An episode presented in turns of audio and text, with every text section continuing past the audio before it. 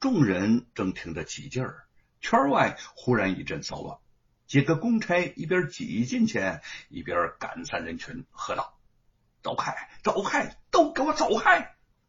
听书的人们惊怕的四散逃开。一个公差上前对着说书人大声喝道：“住口！你又想在这儿妖言惑众？我已经警告你多少回了啊！这书不能说，你屡次违抗官府的命令，我看你是不想好好活了。”说书人的脸上怒色涌起。我说《西游记》说孙悟空何罪之有啊？不是我不想好好活了，是你们官府不让我好好活呀。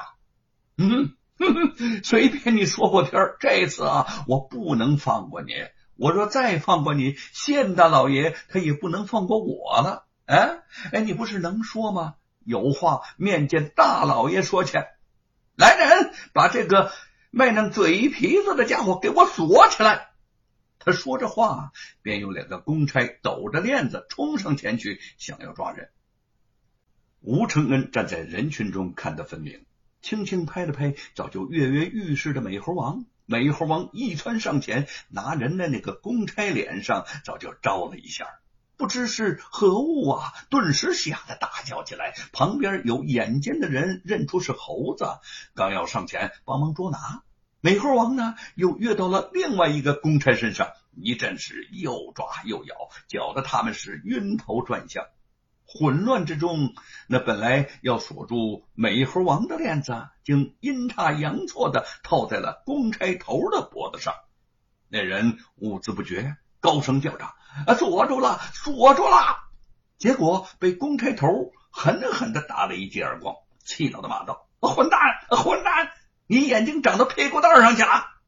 说书人惊奇的望着美猴王，不住兴奋的喃喃自语：“神猴啊，神猴啊！好一个从天而降的神猴啊！”公差头大嚷：“啊！哎，哪儿来的野猴子？”快，哎，把他给我抓住，剥了他的皮！便有一个人拔出腰刀，冲着美猴王扑去。美猴王尾巴一扫，恰好落在他脸上，将那个人扫倒在地，又灵活的一转身，缠住他的手腕，使劲那么一纵，那人手里把捏不定，腰刀嘡一声就掉在了地上。其他的人见势不对呀，纷纷把刀向美猴王砍来。美猴王眼珠转动，迅速的窜到了旁边的一棵树上，那几把刀顿时砍空了。众公差面面相觑，不知所措。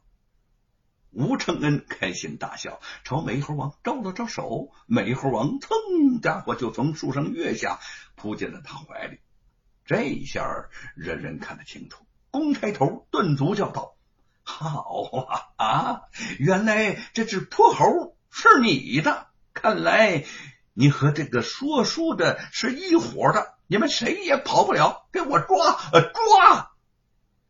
说书人见状不妙，冲上去一手抓住吴承恩就跑，一边对着公差们在身后大喊：“牛魔王来了！牛魔王来了！”公差们。诧异的回头之间，说书人趁机将吴承恩拽进了一条小巷。众公差回头不见有人，再回头不见了这儿，哎，知道上当了。这气的是吹胡子瞪眼，刚要挨街细搜，却听见后面传来了喊声：“啊，各位，各位，快回衙门了，老爷有大事差遣。”却是县衙里的一个小吏前来送信，他气喘吁吁的跑到跟前催道：“呃，那个呃大老爷让你们呐，速速去护卫京城来的大官咱们县十年八载也来不上一个京城里的大官要是出了纰漏，谁能担当起呀？”几个公差为难半晌，只得跟着他先行回衙。待他们走远。说书人心有余悸的说：“好家伙，好悬呐！这几条恶狗要是再往里边走几步，你我可就跑不了喽。”吴承恩拍拍美猴王，笑着说：“不大点儿，只要有我的美猴王在，这几个小妖是奈何不了我们的。啊，你你说什么？美猴王？说书人言说《西游记》多时，对“美猴王”三个字可谓耳熟能详啊。当下诧异打量了吴承恩一眼：“你又是什么人呐？”吴承恩微笑：“在下坐不更姓，行不改名，吴承恩。”淮安府山阳县人士啊，你就是呃，就是写《西游记》的吴承恩先生。天天说书，今天竟见到写书之人，说书人大喜，太好了，太好了，幸会，幸会了，先生。吴承恩见他喜形于色，不禁感动，他说。你为了讲说《西游记》，不怕被官府缉拿，真的是要好好谢谢你呀，吴承恩，这里有礼了。说书人忙拦住了吴承恩。哦，若说感谢，我这个卖艺的应该感谢你才对。